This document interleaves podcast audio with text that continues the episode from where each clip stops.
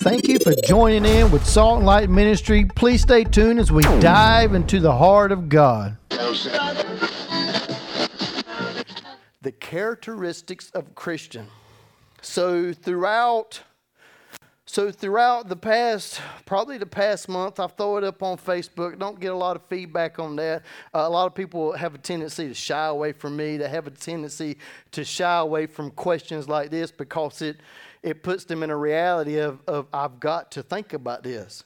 So when you, we have to think about something, then uh, it pushes to to are we doing this right or are we doing this wrong? And so throughout this, I've polled about 27 people, and through those 27 people, actually let's put it at 27, 29 people, and out of 29 people, two people turned around and walked away from me and that was fine. I was not looking for a right or a wrong answer.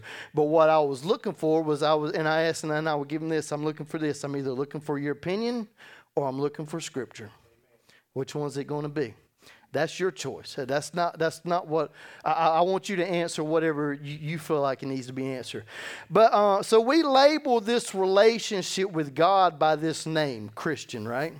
So when we say the word or the, or the terminology of Christian, uh, we, we hold it in a, in, in a stance of, I have a relationship with God, or I'm a believer.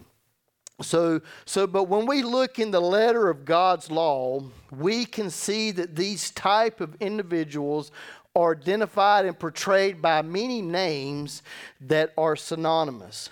But the real question is this are they known by their name or are they more associated with how they are known?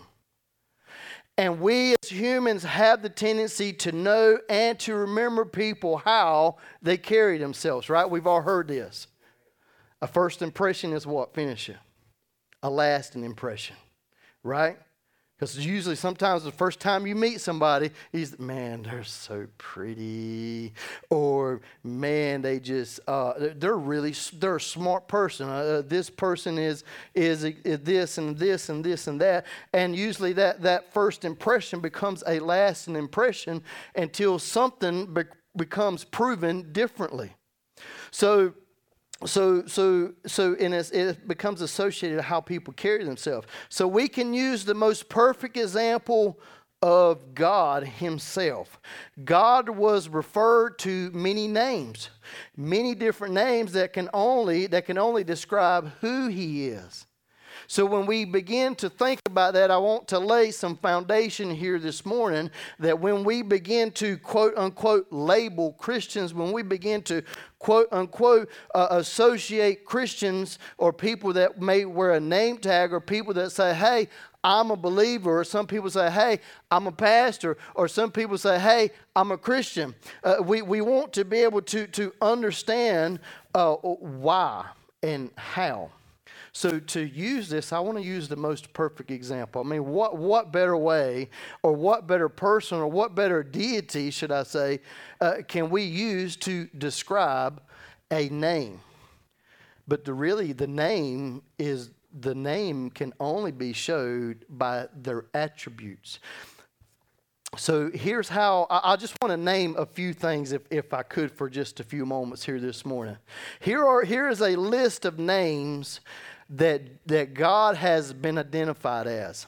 We're going to start in the book of Genesis and we're going to roll all the way through Revelations. Y'all got all day? Or we'll make this fast. I am your shield. This was the very first place that God described himself to someone. Now, this was to Abraham. He said, I am your shield and your exceedingly great reward. Here's the next I am your great reward. I will be what I will be. I am Yahweh.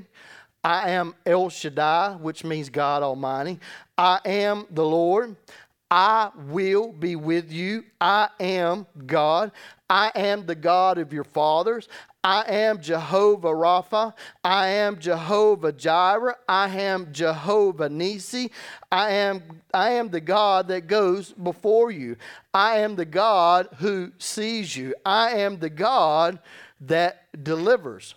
Uh, so, so these are only a few of the I ams of God. We kind of got through the Old Testament really fast here. And, and, I wish that we could go with scripture and verse uh, to the reference of this, but I need you to follow along here with me. I'm going to be a little academic if you know what that means this morning. Amen.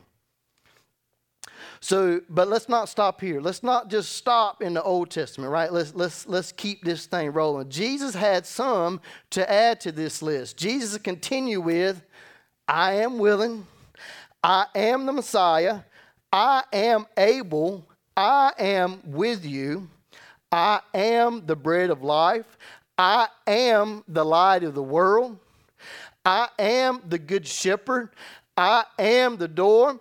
I am the resurrection and life. I am the way, the truth, and the life.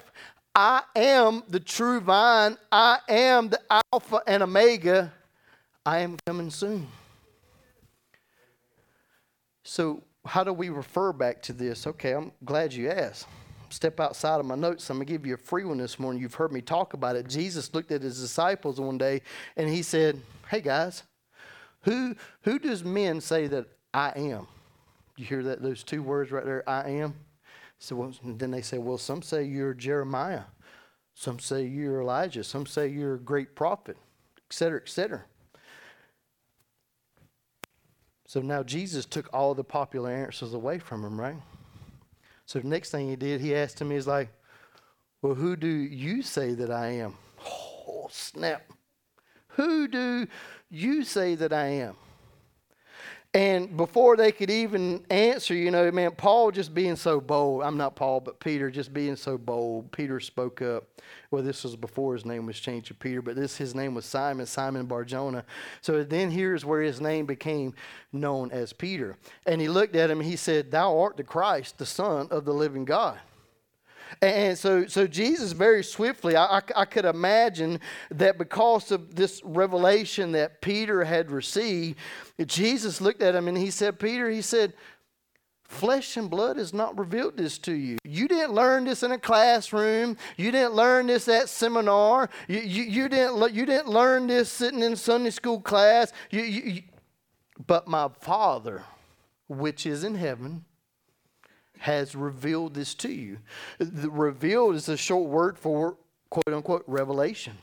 This is a revelation. And what is what is a revelation?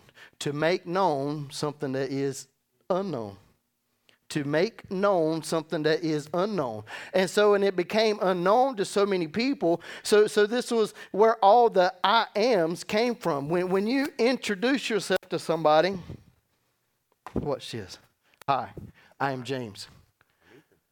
I am. Did we hear the word I am? So, who are we introducing before we introduce ourselves? And we don't even realize that.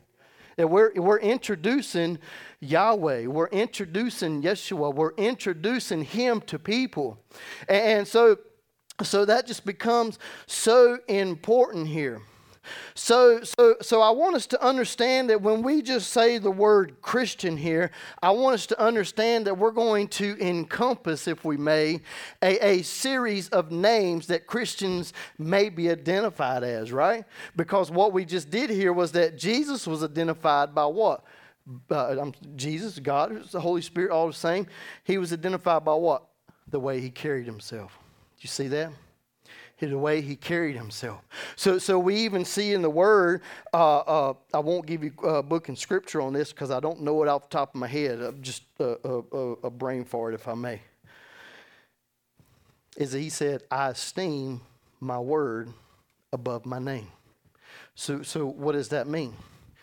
My word, my characteristics, who I am, is more important than my name.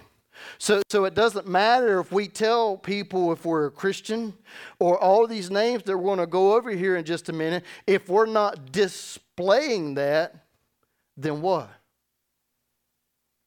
We're not living up to who we are proclaiming to be. Let me pray with you real quick before we get into this. Dear Heavenly Father, Lord, we thank you today. Lord, I thank you, Lord, for your love. Lord, I thank you for your anointing that has already begun to flow here this morning. I pray, Lord, that our ears and our eyes will be open, Lord, to see you, to hear you, Lord, to receive the very thing that you have for me today. Lord, that I would walk out these doors, Lord, and that I would become and be known as the person that you've called me to be and not who people want me to be, Lord, that we would no longer be man pleasers, but we would be God pleasers. We thank you. Holy Spirit, have your way here today. Do, do what you do best, and that's reveal Jesus. You are the revealer of all truth. It's not that I need you to not, not it's not that I need to remind you of your word, but Lord, that we know that your word says this, and Lord, you esteem your word above your name. And Lord, this is a characteristic of you. Reveal to us Jesus, Lord, here today, and we thank you in Jesus' name, Lord. Amen. Amen. Man, I done missed trying to left my handkerchief back there, didn't I? Y'all might not miss it today. I probably will. But so, so, uh, so all of these are a list of God's attributes and qualities, right? So they may not mention His name per se, but they give us an insight on how He operates, right? I am Jehovah Nissi. I am Jehovah Rapha. I am Jehovah Jireh. Uh, all these things describe his characteristics. They, they say who he is. So, so this is the same case with us. We may be called many different names, but our fruit is what defines us, right? Anybody ever seen an orange tree? Anybody ever seen an apple tree? Uh, how, how did you know that that's what it was? Because it bared fruit, right? It, it, the proof was in what? In what we would say in the pudding. So, so, so this is becomes the very same, uh, uh, the same the catalyst, if we could say it in that way. Thank you, Mom. Th- that becomes the very same thing for us here today. Is that we become known and we are defined by how and what we are producing. So some of these names that God's children are called are as following. Christian, a disciple, brother and sister in Christ, a saint, a believer, a follower of the way, a friend, the elect, Christ follower, born again, or an adherent. And all of these things mean the very same thing. It just, it just happens to be a different verbiage. And so, so, so if we if we could begin to to look at it in that reference, is that I don't want to to leave this here in the perspective of we're just Christians. I want us to understand here today that the way that we carry ourselves will tell people who we are. And so we don't have to walk around saying, hey, oh, I'm a Christian. Oh, I'm a Christian. D- does the mailman have to tell you he's the mailman? Does a police officer have to tell you that he's a police officer? It becomes very apparent, uh, uh, apparent on the way that they carry themselves.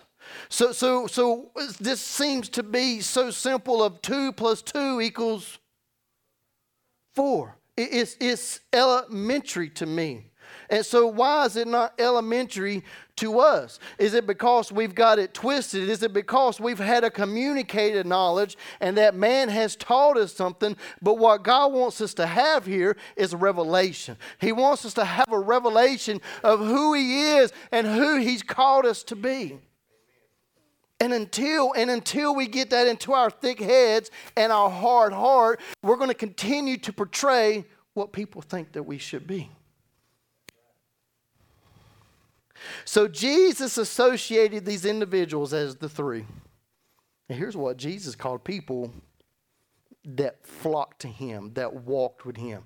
He called them followers, he called them believers, and he called them disciples. So we go back to the Great Commission, right? Romans 28, what does it say? Go ye therefore unto all nations, making disciples making this. Did he say make a convert? Did he say, oh, well, just say the magic prayer, Lord, I believe you. I confess my sins. Uh, hocus pocus, now it's all done. I, I, can do whatever I want to do from here. It, it, it don't work that way because if it worked that way, then why did Jesus try to show us the way of holiness? Why did he live the way that he lived? What makes us think that he's not called us in the same way? He called them followers. If Jesus was walking this way, well, then guess what? I'm following the leader. So, so if we're following his lead, then we're walking the same way that he's walking. So, so that's what we're going to begin to cover. Man, we could go so much deeper than six weeks talking about the characteristics of a Christian. Uh, we, we should honestly spend our lifetime in that manner if we could. But what happens here is, is my job is to teach you how to fish, and then what? You'll eat for life. If I feed you a fish, you're going to eat for a day, right? But if I teach you how to fish, you're going to eat for life. And I think that's why my father in law taught me how to cook on the grill because so he wouldn't have to do it the rest of his life. But such a great teacher uh, he was, and watching mom and, and my mother in law, all of them in the kitchen. And uh, I believe it or not, I used to be skinny. You look surprised. But I, I, really did. I used to be a, skinny fi- a skinny fella. I was six o'clock. I was straight up and down. There was no curvature there. But but you know what? Um, my lady likes curves. Ain't that right, baby? So, so what I want to do here is I want to try to, I, don't want to spend a lot of time on this because if we do, then I won't get into my message. What you mean? You ain't started your message yet? Oh, yeah, we have. It's just part of it. It's like, it's like Justin would say, we got to go all the way around the mountain to get back to the point that we're trying to bring out here. So, so what I want to do is I want to list a few of the things that people said that, that I did the poll on about how would you describe the characteristics, the qualities, or the attributes of a Christian. Here was probably one of the top answers that I got from, from some people. Well, it's Galatians chapter 5, the fruits of the Spirit. And that's so true. And we're going to touch on a lot of those throughout this series. Uh, another person um, refer to John 13. He's talking about love your brother and your sister. Uh, so you just happen to be in just such great standings because Valentine's is this week, uh, but we love every day, right? We, we love like Jesus loved. So, so next week we're going to talk about the love that a Christian should be portraying, not just for God, but for others as well. I, I, I, didn't plan it out this way, to be honest with you. Another person said this, probably one of my favorite here is fear God. Fear God. And we're going to get into that a little bit later. Obedience, humility, and walking in the Spirit. Another person said, uh, pure with all capital letters.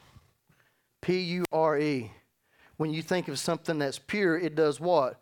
It has no impurities. So that means what?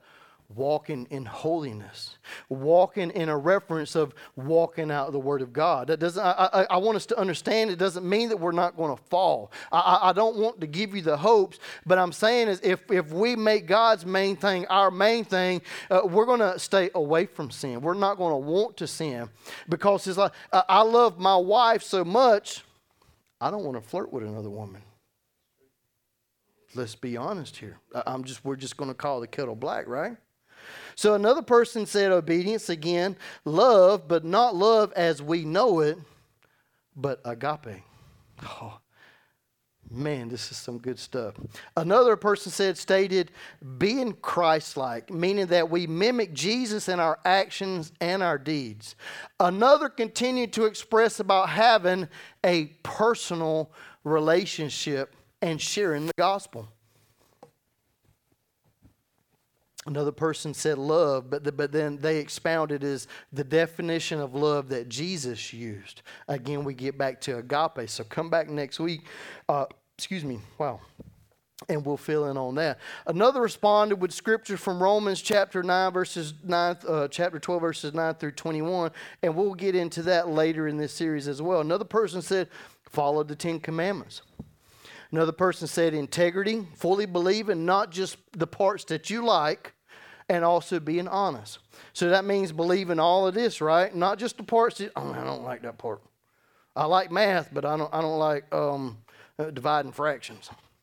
I don't know, just just random.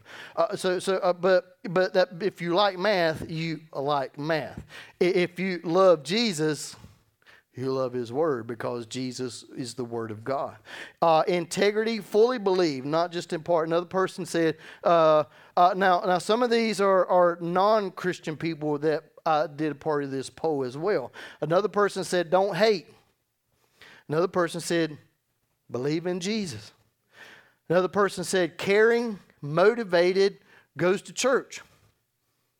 Another person said, positive, love your neighbor, charitable, giving to the poor. Here, here was one that I, th- th- man, because I, I kind of prized on this because I didn't hear this out of no one else. They said, reading your Bible, reading and studying the Bible. So important in our walk with God display and love, setting the example. I love that one, setting the example. And I, and I wish I could have put all of these up here on the screen, uh, but I, I, did not want my wife going through 500 slides here today. Uh, another person you know, said being joyful, uh, belief in the Father, Son, and the Spirit, practicing of your faith, asking for forgiveness and strength. I find that to be very true as well. Pleasant, forgiving, helpful, devoted, loving, forgiving, doesn't judge. Treat others how you want to be treated. We've heard that as the golden rule before, right? Do unto others as you would have them to do unto you. Doing, doing for without expectations.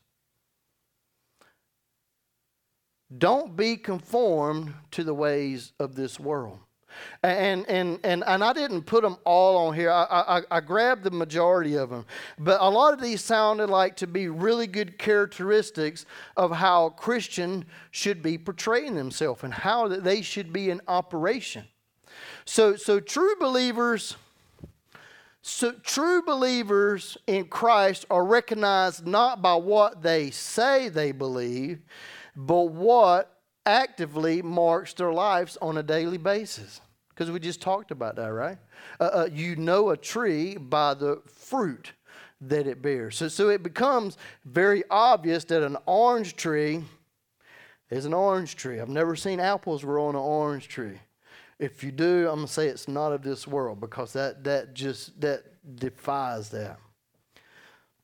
I wouldn't put it past man to that, that they may have already tried to make a hybrid tree. They want their cake and eat it too, right? So, those are the characteristics of a believer in Christ. So, we will start this series off with one of the most obvious signs for me, the most, the most thing that becomes a tall tale sign. And if I don't say that slowly or, or focus on that, I, I, I may trip over those words. Uh, uh, you know, last week I was sitting here you know, kind of a little bit of altar call. And I got hung up. Uh, some of you know I get hung up and do a little stuttering from time to time. We, we, we, we, we, we, we. And they might think that I'm French. And the little boy that was sitting over here, man, he just began to sneaker and laugh. And I approached him at the end of service. I said, You thought that was funny, didn't you? He said, his mama. His, he looked up at his mom. I said, It's okay. I said, I just get really excited sometimes. And sometimes uh, my mouth can't keep up with where my heart wants to go. So it's okay. I, I'm just going to use these characteristics that God's given to me to try to convey to you as well. But I want to turn your attention here to, uh, we're already 24 minutes into it, and we're getting ready to read our first scripture Galatians chapter 6. Galatians chapter 6, verses 14. Watch this. As for me, who was me? This was Paul. This was Paul. This was the Apostle Paul. Paul had a name change as well. He used to be called Saul of Tarsus. But what happened is when he met God, when he met Jesus on the road to Damascus, when he met Jesus on his way to persecute Christians, he got a new name Man, is, isn't that just something how when we really have an encounter with God, when we get a revelation of who God is, God changes our name? Man, we might, man, that might be a series one day. Y'all, y'all stay tuned on that one. As for me, may I never boast about anything except for the cross of our Lord Jesus Christ. Because of that cross, my interest in this world has been what? Has been crucified, and the world's interest in me has also died. Watch this. It doesn't matter whether we have been circumcised or not. What counts is whether we have been what? Transformed into a new creation. Wow. Wow, because you see, uh, uh, the other other leaders had came and was trying to tell the, the, the, Galatians that you had to be circumcised, and seeing what that was was that was the law, that was the Old Testament, and they said that you have to be circumcised. And most of us here are adults, and we know what circumcision is, but but Paul wanted them to understand that it is because of the cross of Jesus Christ that, that we are no longer bound to the things of the law. But what's more important than us abiding by that is that we have what? Is that we have been transformed. We have been transformed into a new creation. So, as we look into the context of what Paul was speaking to the body of Christ, we can see that Paul made the distinction whether circumcision was necessary to fulfill the fellowship with God. These words that was spoken here are the most realist and absolutely uh, uh, realist and obvious declaration for an individual to display. Circumcision isn't the sign if you have made the cut, but have you transformed into a new creation? If we could, for just a few moments this morning, break down this face, transformed into a new creation. As we dismantle the word transform, the Greek is metamorpho, means to what? To change. When we begin to think about something that changes, just what happens to it. It's kind of hard to describe that, right? But it was one thing, and what? Now it's another. You know, uh, uh we, you, we watch a series uh, it's called The Chosen. If you've not seen that, uh, it's such a great series. It's not a documentary; it, it's a show. Uh, but but that was that's kind of the one things that, that that they've they've strived on is that Mary Magdalene said that I was one way, and now I'm another. So what happens was there was there was a change. There was an obvious change that took place here. Another definition I found said this: transform the process or act of profound and significant change resulting in a new state or form. In a spiritual or a personal growth context, transformation refers to a fundamental and positive shift in one's beliefs, attitudes, values, behaviors, or identity. So when we think about the molecular structure of an object, you know what I mean by molecular structure, right? Its shape, the way the, its form is shaped. So when we think about the molecular structure of an object, we can't help but see it for what it really is. This is a water bottle, right? Uh, now I could I could transform it and change it, I'm not much of an artist in that perspective. But the thing is, is that it can be changed. Anything, anything that's an object can be changed. So we can't deny that's a water bottle. We can't deny that this is a Bible. We can't deny that this is a handkerchief. It, it is what it is. That is the obvious, right? So the proof that we see it with our own eyes proves that it is what it is. And because we have knowledge of that particular object, we can call it out as it is. It's the transforming part that will cause us to bring question that if our eyes are deceiving us. Watch this short video.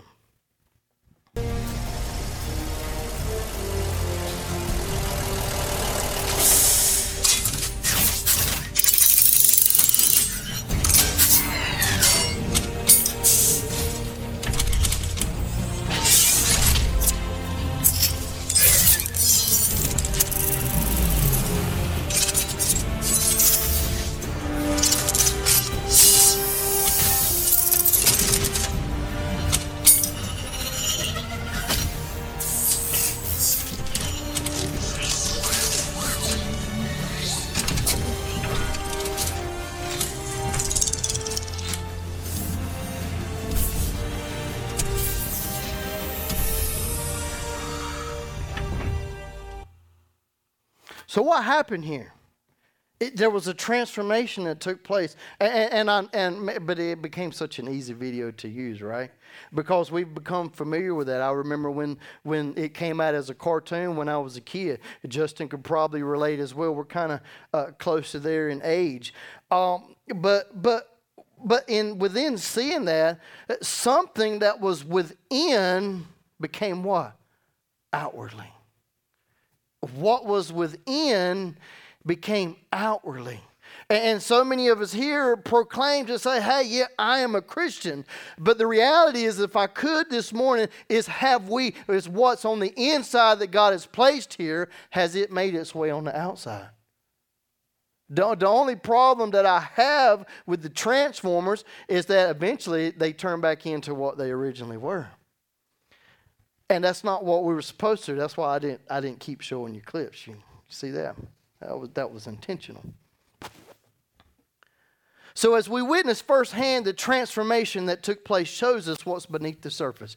A new creation became visible because it did what? It manifested, right? Some of us have allowed our demons to manifest. Let's just be really real here today. So, what happens there is we've heard it before the abundance of the heart, the what? The mouth speaks. So, so what's really on the inside will eventually come out. The question is is this in here? Is, is this what's on the inside? And if you're not putting this inside every single day, how you going how you gonna get something out that you ain't never put in? are we on the same page with that? That's two plus two equals rocket science. So this same manifestation must take place. It must. I got all capital letters right here. Must. It's not a suggestion. It's not a recommendation. It has to take place. It must take place in our life. Let me take you back to the very conversation that Jesus had with one of the Pharisees. Turn with me to John chapter 3.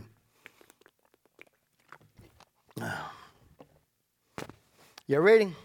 Let's roll. There was a man named Nicodemus, a Jewish religious leader who was a Pharisee. After dark one evening, he came to speak with Jesus. Rabbi, he said, we all know that God has sent you to teach us. Your miraculous signs are what? Are evident that God is with you. You see, there was the evidence there. He couldn't deny what he was seeing. So, what he was trying to do is he was trying to understand the why and the how. He already knew the who. And, and, and, and it became obvious with what he saw here. And here's what Jesus said. Verse number three Jesus replied, I tell you the truth. Isn't that funny that Jesus had to say that? I, I tell you the truth. It would it would. oh, I almost, I almost did the woulda, woulda, woulda, woulda, woulda, shoulda, coulda. But what if I came every week and I told you, it's like, man, man, I'm telling you the truth. Uh, do, do y'all believe what I say or do y'all believe what I'm reading? Why do y'all think that I come with so much scripture every single week? Uh, that it's not about me. It's not about what thus says Pastor James. It's about what the Word of God has to say. It's like I said, I can't change God's Word, but God's Word can change me, and He can do it for you. You just have to put it in you. Jesus replied, I tell you the truth, unless, unless you are born again, you cannot, what's cannot mean? It ain't going to happen. It's not going to take place. There ain't no, can I have a kiss? No, you cannot have a kiss. I've heard that sometimes, right, gentlemen? We've heard, no, you cannot. I'm mad at you right now. You must be born again, or you cannot see the kingdom of God. What do you mean? exclaimed Nicodemus. How can an old man go back into his mother's womb and be born again? Jesus replied, I assure you, no one can enter the kingdom of God without being born of water and the Spirit. Humans can produce only human life, but the Holy Spirit can give spiritual life. So don't be surprised when I say you must be born again. The wind blows wherever it wants. Just as you can hear the wind, but you can't tell where it comes from or where it is going. So you can't explain how people are born of the Spirit. Now, this was Jesus saying this. It, just, it, it happens, it takes place. And it, it can only take place through the Spirit. How are these things possible? Nicodemus asked. Jesus replied, Watch this. You are a respectful Jewish teacher, and yet you don't understand these things? I assure you, we tell you what we know and have seen. And yet you won't believe our testimony. But if you don't believe me when I tell you about earthly things, how can you possibly believe if I tell you about heavenly things? The comparison that Jesus made here in verse 3. In, in, in verse 3. Baby, if you could go back to verse 3 up here. I, I, want us to understand here this morning. Now, if, can you read along with it? Jesus replied, I tell you the truth, unless you are born again. Now, if we could just stop there for just a moment, that word again carried two meanings. It ter- carried two Greek meanings. One was just that simple again. The second meaning for again means from heaven. From heaven.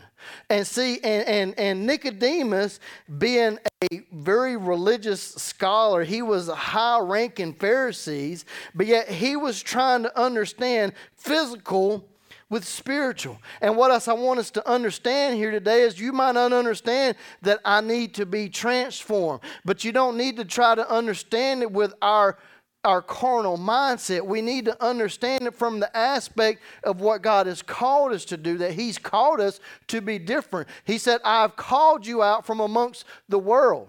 I have called you to be different. You are a chosen priesthood. What light has fellowship with darkness? And I'm just picking from scriptures here, but these are all the things that, that become so important to us is that I'm supposed to stand out. And we can't understand spiritual things if we're trying to understand it fleshly. So, what he did here was he, he tried to break this thing down for Nicodemus. And it wasn't about going back into your mother's womb and being born again because that was the physical. But the spiritual part that Jesus wanted him to understand is you've got to be reborn. You, you know, I, am just going to be real honest here. I've, I've, heard before some people, you know, that, that, that may have a lifestyle of homosexuality or, or those tendencies or things that way. They say, well, I was just born that way. Well, the answer to that is be born again. Be born again. And that's just, that is the reality. Because if we look into scripture, it's not that Jesus hates the sinner, it's the sin. It's the sin that he died for. So, so, so, so, so why would we ever want to do anything that becomes a disgrace in his sight? So, so if we're just going to be honest in, in that perspective, is it sin is still sin. There's no big sin. There's no little sin. And, you know, we've heard people, well, I told a little white lie or, you know, I told a little black lie. Uh, sin is still a sin. Uh, lying against your neighbor, cheating on your wife, stealing from the store, they all carry the same consequence. It, none of that changes. But the good news about that is that Jesus Christ died so that we would no longer be a slave to him. That we would no longer live in the bondage of that. And God has called us out from that. God has called us out from that. He's called us out from having a filthy mouth. He's called us out from being disrespectful to people. He's called us out. But the, the good thing about that, that that we have to say is that when I plant a little tree, let's just pretend this is a tree, right? I plant a little tree. It's not going to bear fruit tomorrow. It might not even bear fruit next year. But coming about three or four years, we're just thinking physically here, that tree should be doing what? Bearing fruit. And it's because it becomes cultivated. Fruit is cultivated. It, it, doesn't just, just it doesn't just plant itself. It doesn't just start overnight. But the thing is, is if you begin to water it, and if you begin to feed it, and if you begin to walk it out the way that God has called us to, if we become transformed, then we begin to do what? We begin to walk in the fruit that God has called us to. So if you'll stick at it all the way through the end, we'll probably end this series talking about being fruitful.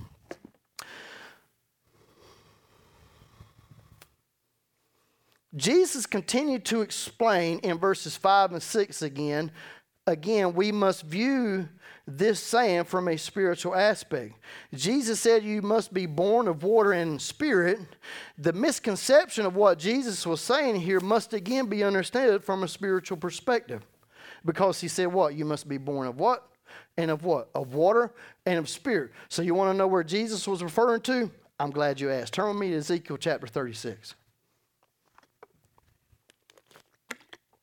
Therefore, give the people of Israel this message from the sovereign Lord I am bringing you back, not, but not because you deserve it.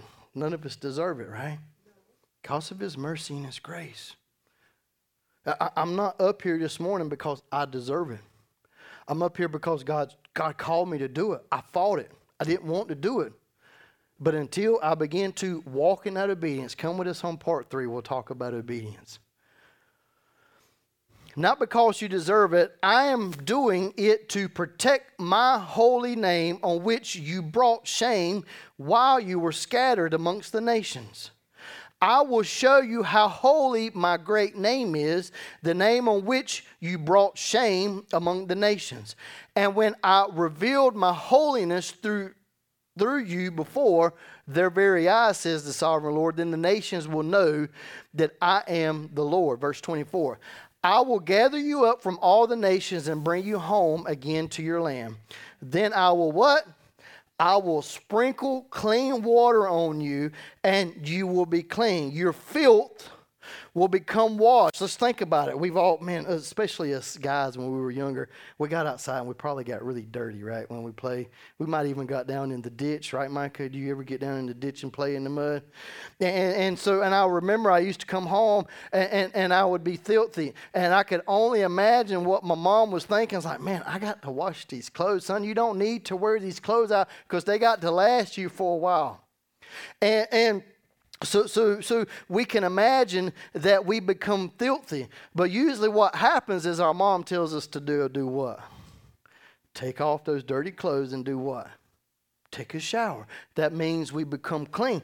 That doesn't mean that we weren't dirty before. Because we were what? We were all dirty.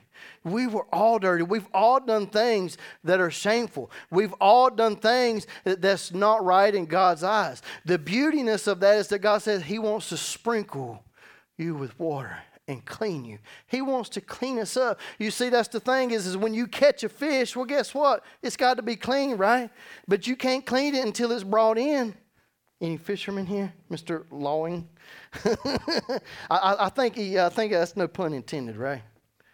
But but I, I, am not a great fisher, but, but I do have fishermen in the family that love to fish. But I know that that just happens to be the case. Is you can't clean that fish while it's out there in the water. You can't clean a fish while it's out there in the world. It has to be separated. Are you following me? That fish has to be separated. And most of the time, that fish is what? That fish is all alone when it's getting clean. All alone. There might be another one over here in the, in the bucket or something, but that fish is all by itself. So, so that's what God wants to do with us, and we can't become clean until we become separated. Watch this. Let, let, me, let me keep going on here. I'm getting a little excited here this morning. Your filth will be washed away, and you will no longer worship idol gods or no longer worship idols. And I will give you a new heart, and I will what? I will put a new spirit in you. I will take out your stony, stubborn heart and give you a tender, responsive heart. And I will put my spirit in you so that you will follow my decrees and be careful to obey my regulations. You see what the Spirit does to us when God places His Spirit in us? It makes us not want to sin. It makes us not to want be like the rest of the world. This is that transformation that I'm trying to talk about here. When somebody, when somebody really gives their life to God, I'm talking about really, really, because to every real there's a what? There's a fake. So, so, so we got to be, we got to be understanding, and we're not here judging people. I'm just letting the word speak to us this morning. Is all I'm doing. The word will clean us up. Hallelujah. Water represents a cleaning, a washing away. We can find this same instance in the book of Exodus, chapter 19. I, I know somebody said, Man, I got to have another example on that one. I'm glad you were thinking about that. Exodus, chapter 19, verses 9. Then the Lord said to Moses, I will come to you in a thick cloud, Moses, so that the people themselves can hear me when I speak with you. Then they will always trust you. Moses told the Lord what the people had said. Then the Lord told Moses, Go down and prepare the people for my arrival. You, you notice the similarities here? You notice that God wanted to speak with the people. He wanted to come and to show himself. Watch this. Consecrate them today, tomorrow, and have them what? Wash their clothes. Be sure that they are ready on what? The third day. For on that day the Lord will come down from Mount Sinai as all the people watched. Mark off the boundaries all around the mountain. We talking about going around the mountain. That's what we're doing right here. We're marking boundaries. Warn the people. Be careful. Do not, well, watch this. Do not go up on the mountain or even touch what? The boundaries. Are y'all following this? God has, God has set boundaries for us. Anyone who touches the mountain, look, touch it. Anyone who touches the mountain will certainly be put to death. No hand may touch the person or the animal that crosses the boundaries. Instead, stone them or shoot them with arrows. They must be put to death. However, when the ram's horn sounds a long blast, then the people may go up to the mountain. You know what the washing of their clothes represented here? They just spent over 400 years in Egypt as slaves, stinking. How many of us have been more than one day without washing? Let's be real here. Mike, I appreciate your honesty, buddy. I love you so much. But I had both of my hands raised too because I've been more than one. Hey, I was in the Marines, so there was times where I didn't get to get a shower every day, and even as an adult, I, I might might miss something because I get tired. Don't judge me on that, please. I am a clean person. But but but the reality is is when we think about it, they had 400 years of filth. And what represented was their clothes, the very things that they wore. The thing the very things that that, that they were in bondage to and God wanted it to be washed clean when you come before my presence. He wanted the filth of Egypt washed off of their life. Before that, they would come before Him. They were specifically told to stay within the boundaries created, or they would what? They would die. What's this mean? You'd be separated you'd be separated. I, am a land surveyor by trade, so I understand what boundaries are. I understand that, hey, this right here, this is my property line. And, and, and nothing of mine is supposed to be placed on the other side of that. And when you get a little bit more technical, when you begin to build a house, well, what happens is you have setbacks from these property lines. And that means this is the place that you can build on your property. You can't, just because it's your property, you can't come over here in the corner. I'm going to build my house right here on the corner. And what that does is that protects the interests of other people. It protects the interests uh, of your neighbor. And it, it, it, it, there, there, there's so many things that really goes in that that brings a protection. So when we are building God's house here, God has given us setbacks within the boundaries and there's places that I'm not supposed to affiliate myself with. There's things that I am not, I'm supposed to stand apart. Let, us just be real honest here. Let, let me just, just think about this. How many of you would say, I know the pastor reads his Bible every day. I, I know the pastor prays. I, I know the pastor visits people. I, I know that the pastor studies for the sermon on Sundays. But that becomes what? That's your expectation of me, right? Do you think that I'm holier than thou? You think that what God has called me to do is any different than what He's called you to do? He's called us to all to walk in this. And so, so we've got to remember that this is the standard. This is what God has called us to. What makes us think that, that we're any different? Here, let, let, let, me, let, me, let me get back on task here as we continue with this message of hope, we will bring our attention to 2 Corinthians chapter 5 verses 11 through 20. Buckle up. We're hitting overdrive right now. Because we understand, watch this. Because we understand our fearful responsibility to the Lord. We work hard to persuade others. Are you seeing this? I, am working hard that people can see Christ in me. We work hard to persuade others. God knows we are sincere, and I hope you know this too. Are we condemning ourselves to you again? Are we commending ourselves to you again? No, we are giving you a reason to be proud of us so you can answer those who brag about having a spectacular ministry rather than having a sincere heart. Wow. If it seems we are crazy, it is to bring God glory. I, I can vouch for that one. If, if, we are in, uh, if we are in our right mind, it is for your benefit. How many times I've been called this? Bible thumper. Man, why you got to put the word in everything? Why, why ain't the word in everything already? We, we put too much of the world, we put too much of ourselves in it. And if it seems we are crazy, it's to bring God glory. And if it is for our, if we are in our right minds, it is for your benefit. Verse 14. Either way, God's love controls us. Since we believe that Christ died for all, we also believe what? That we all have died to our old life. He died for everyone. Watch this. So that those who receive his new life will no longer live for themselves. Instead, we live for Christ who died and was raised for them. Verse 16. So we stop evaluating others from the human point of view. We're guilty of that. We got to change our human view to a spiritual view.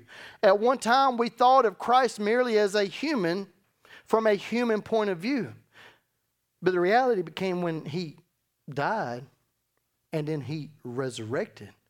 Then we begin to view him not as a man no more, but who he always proclaimed to be, the Son of God. Watch this. How differently we know him now because it becomes a revelation. This means that anyone who belongs to Christ has become a new person. A new person. The old life is gone, a new life has begun. And all of this is a gift from God who brought us back to himself through Christ. And God has given us this task of reconciling people to him. For God was in Christ reconciling the world to himself, no longer counting people's sin against him, and he gave us this wonderful message of reconciliation. So we are Christ's ambassadors. God is making his appeal through who? Us. We speak for Christ when we what? Plead, come back to God. How, how in the world, let me be honest with you here for a second. This is not a true story. i make this known. What if your pastor was out last night committing adultery? I'm just asking a question. What if I was out committing adultery? Would you want me up here? No. Why not? Then why do we put ourselves in a different bracket? Why do we put ourselves in a different category? Everybody here is called to do the same thing that I've been called to do. The Great Commission Go ye therefore make disciples of all men. To make that record straight, no, I don't commit adultery on my wife. But the view is that if the pastor is doing that, I don't want him here trying to tell me how I need to be living. So, how are we going to tell people about the love of Jesus Christ if we ain't walking it out? How are we going to do that? How are we going to tell them how to be a Christian when they don't see us being a quote unquote Christian? Oh, we wearing a name tag now? Does this really need to be expounded on more than what it already has become transparent? Does it really? Paul made this relation as we fearfully, it's our fearful responsibility. This statement is included in our definition of, of, the fear of the Lord. Let's view it together one more time. We, I want us to know this by heart. The fear of the Lord is a profound and an abiding respect and reverence for God and all things he declares holy. To give God the most high, the infinite and utmost honor in every area of our life to deeply tremble in awe at the privilege of his presence and the wonder of his word. The word to worship God alone with passionate praise and continual thanksgiving. The fear of the Lord, watch this, the underline, is to honor what he honors, to love what he loves, to hate what he hates, to make his main thing our main thing. The fear of the Lord is the internal disposition that produces fear, dread, and terror at the very thought of offending God. This tempering makes it impossible for the Christian to sin casually, wholeheartedly, persistently, or consistently. The fear of the Lord is to depart from evil. The fear of the Lord is to hate evil. The fear of the Lord is to submit our will to embrace His will fully. It is a cleansing and purifying agent that endures forever. The fear of the Lord is the manifestation of the Holy Spirit, and it is Jesus' delight. This is a proof. This is proof that the Holy Spirit abides within your life.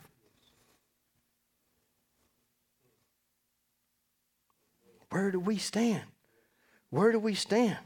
Pastor, you man, you you preach such a hard word. I, I, I'm I'm not telling you anything different than what God has called us to. Be ye holy for what? I am holy. God has called us to that. So, as we mentioned last week, why do we entertain ourselves with the very things that put him on the cross? Why do we entertain ourselves with the very things that put him on the cross? Being transformed as we continue to let the Word of God minister to us here today. We will find the voice of the Holy Spirit in what Paul spoke to the saints of Rome. Watch this. Romans chapter 2. We're, we're, we're getting real close, ladies and gentlemen. Romans chapter 2, verses 28. For you are not a true Jew just because you were born of Jewish parents or because you have gone through ceremonies of circumcision. No, a true Jew is one whose heart is right with God. A true and true circumcision is not merely obeying the letter of the law, rather it is what? It is a change of heart produced by the Spirit. And a person with a changed heart, what? Seeks praise from God, not from people. Y'all read that for yourself, right? Did, did, that say, did that say Pastor James chapter 2? That says Romans chapter 2. This is what God has to say to us. And, and so, so he said, You're not a Jew just because you were born of Jewish people. You're not a Jew just because you follow the ceremonial rituals. Can we get real here for just another second? If we could be bold this morning and say the same way that Paul spoke, we would understand the magnitude of this profound truth. As we relate this to each of us individually, this truth finds us where we really are. If you place this statement in layman's terms, we could speak it this way Just because you were raised in a Christian home doesn't make you a Christian. Just because you say you're a Christian doesn't mean you're a Christian. Just because you come to church doesn't make you a Christian. Just because you pay tithe doesn't make you a Christian. Just because you have a title doesn't make you a Christian. It is the change. It is the transformation. That is the proof in the pudding. You can't deny that. You can't, you can't deny that this bottle of water is a bottle of water. It, its attributes displays that. So this is the number one tall tale sign that you have made Jesus Lord of your life. It says it as, as, I've said it before, and I'll continue to say it, Jesus is everyone's Savior because He did what? He died for all of mankind. But Jesus is not everyone's Lord because not everyone that proclaims to be a Christian has made Him Lord. You want some proof? Okay, Romans chapter 10. If you openly declare that Jesus is Lord and believe in your heart that God raised him from the dead, you will be saved. For if you believed in your heart that you are, that you are made right with God, it is by openly declaring your faith that you are saved. To declare means to make it known publicly, not by words, but by what? By actions. We've heard the saying, actions speak what? They do. Is your spouse your spouse because you have a piece of paper or the vows that you've made? Technically, the verbiage says that, but watch this. Your spouse is your spouse because of your actions. Remember, somewhere in your vows, you most likely said to love, honor, and to cherish. Were these words or have they become actions? Because you show them to me, and then I can believe it. I've not always been a good husband. And it's taken me a while to learn to love and honor and cherish my wife the way that God has told me to. But I never would have known if I don't know Jesus. We place the same emphasis on Jesus as being Lord. He's not you, he can't be your Lord unless you're bowing a knee to him. Follow me again. Luke 6 46. So why do you keep calling me Lord, Lord, when you don't do what I say? Letters in red. You want to know? Matthew 7 21. Not everyone who calls out to me, Lord, Lord, will enter the kingdom of heaven. Only who? Only those who actually do the will of my Father in heaven will enter. He didn't say those that proclaim, he said those that do. Those that do. No, I'm not treading lightly here this morning. Verse 22 On judgment day, many will say to me, Lord, Lord, we prophesied in your name and cast out demons in your name and performed many miracles in your name. But I will reply, Did he say, I don't know you no more? Or what? I never knew you. You were never mine to begin with. Not until you actually do what? Do the will of the Father. Until you walk it out. Until you're living it. Until you're transformed. I, am I'm, I'm, man, I'm, I know, I know this morning that this is not the message that you came to hear this morning but it is the message that's going to change your life. I told you this morning when you walked in this door, you have the decision to walk in that door being a totally different person today. This is right here before us this morning. In closing today, all y'all's favorite part, right? I know I've been over a little bit over an hour already. Romans chapter 12. Can't leave this wonderful verse out, right? Can't leave this one out because this is this become this speaks so much volumes. Watch this. Here's what Paul spoke to the Romans. He said, "And so, dear brothers and sisters, let's stop. Time out. Did he say, dear, dear sinners? What, what did we say that a Christian was also known as brothers and sisters? So who was he talking to? He was talking to the church, just like I'm talking to the church here today. He was letting people know where they need to be standing. It, Paul, Paul, even a minute, he said that I'm not without fault. He even said, I'm the chief of sinners. I, I've committed more sins than all of you. And so, dear brothers and sisters, I plead with you to give your bodies to God because of all He has done for you. Have we really thought about that? Have we really thought about all that He's done for us? Even when we didn't even recognize it. Even when we didn't even recognize it, all that He has done for us. Let them be a living and holy sacrifice, the kind he will find what? Acceptable. This is truly the way to worship him. Verse 2. Don't copy. Let's understand the urgency in this. If you didn't get verse 1, I want you to get verse 2 today. Don't copy the behavior and customs of this world the world will tell you it's okay to do this. It's okay to do that. And if we don't do what the world says is okay and not okay, then we become what? We, we don't become accepted by the world. We don't fit the what? The status quo. God didn't call us to fit in with the world.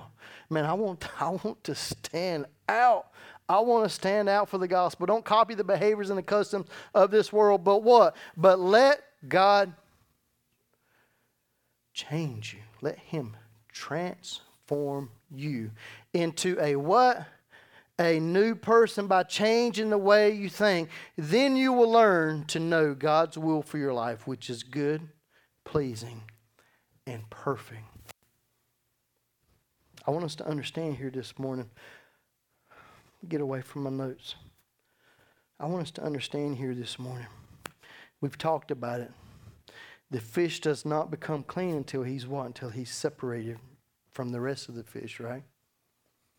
So the thing is, is when we come to God, God called us to come as we are.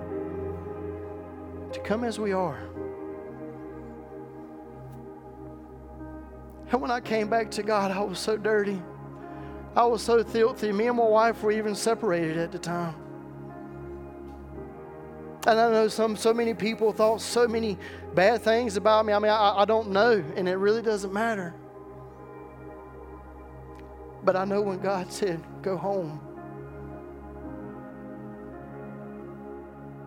I didn't go because I wanted to go. Be honest with you. I went because God told me to. And when God said, I want you to begin to preach again, I didn't begin to preach again because I wanted to. I preached because God told me to. Upstairs in my office at home, in front of a in front of my iPhone with a microphone and headphones on, I began to preach and I began to proclaim the word of God. And I felt so much like a John the Baptist that so many people didn't want to hear what I had to say. But it wasn't people pleasing that I was looking for, I was looking to please God. And I had to be separated. I had to be separated from all the people that I associated myself with so that I could become clean, so that I could be washed, and God's Spirit could be placed within me.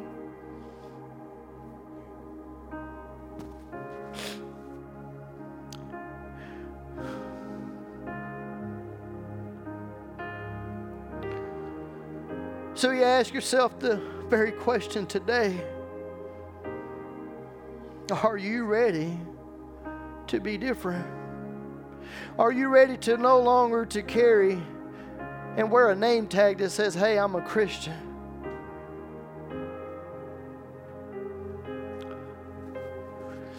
If you go to the auto parts store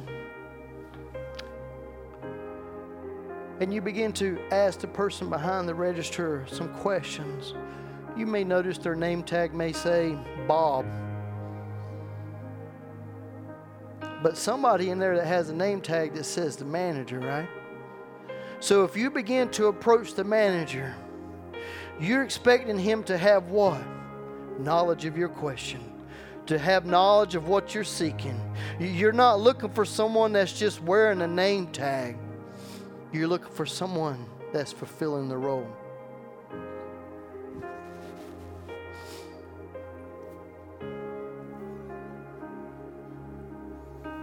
Lord, I'm tired of the status quo of what people say that your followers should be. Lord, and I want what your word says that I'm supposed to be. Because, Lord, you've called me to be different.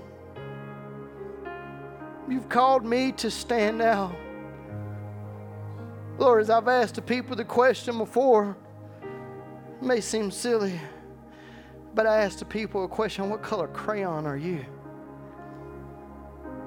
And they say such and such color. You know what color I say? I'm orange. Because I want to stand out. I want to stand out.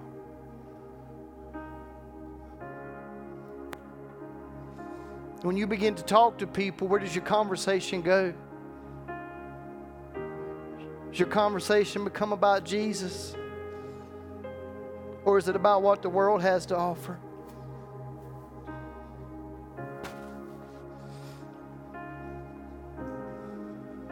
See, Jesus is coming back soon.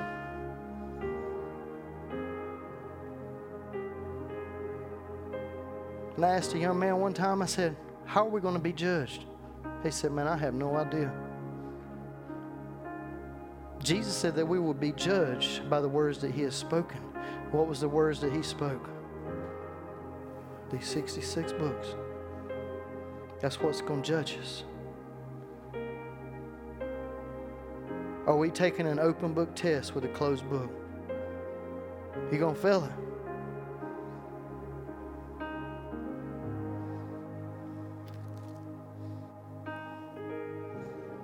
Let me pray with you this morning.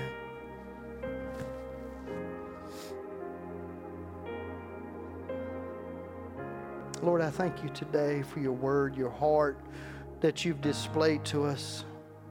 Lord, I thank you for the truth, Lord, that is so absolute that it leaves us without question.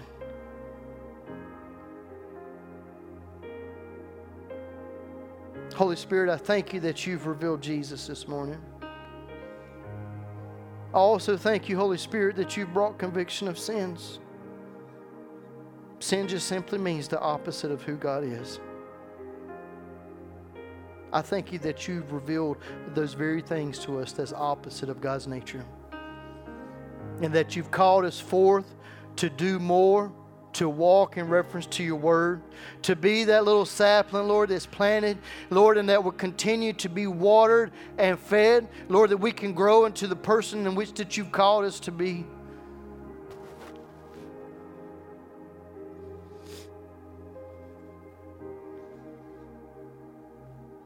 Maybe you're here this morning. I pray that all heads are bowed and eyes are closed. I'm not even looking. Maybe you be honest with yourself.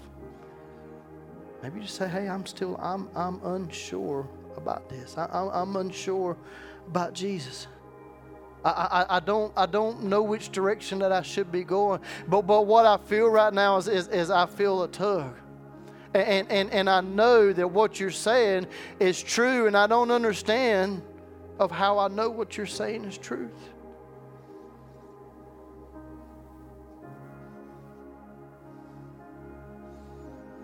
But it's just as simple as we said in Romans chapter 10 that if you would believe in your heart, believe is followed with actions. And if you would confess with your mouth that Jesus Christ died on the cross, that he resurrected, and He becomes Lord of your life, it said that you shall be saved.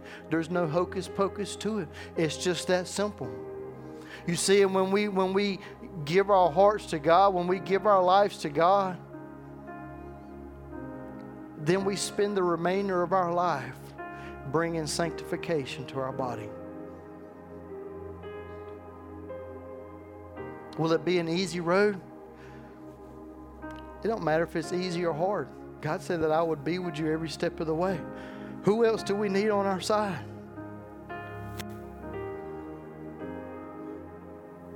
So I'll even say it with you, Lord, if you forgive me of my sins, Lord, I believe that you died and I believe that you rose again. And I confess you as Lord of my life, Lord, and I want to be your child. I welcome you, those that may be in here, those that may be viewing us online. I welcome you into the arms of God.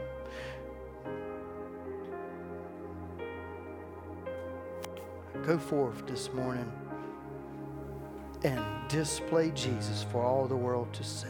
Lord, again, we thank you today, Lord, for your love. We thank you for your truth here, Lord, your word that's infallible. We thank you, Lord, that you've displayed to us, Lord, so many things, Lord, that we still may have a hard time to understand. But Lord, it's by faith that, that, that Abraham was counted unto righteousness. Lord, and it's by faith, Lord, that we believe your word, Lord, here this morning. Lord, and we go forth, Lord, and we become transformed into a new creation. A new creation that's a new species. A new species brings attention. Lord, we thank you today. Bless us, keep us safe, Lord, until you bring us back here again safely, Lord, next week if you see fit. And we honor you in Jesus' name. Amen. Amen. Thank you for coming out. Thank you for those that have joined us on Facebook, uh, YouTube Live. We just thank you. If you're looking for a church home, we'd love to have you. But we're going to keep on proclaiming the message that God has given us to speak. I love each one of you. God bless you.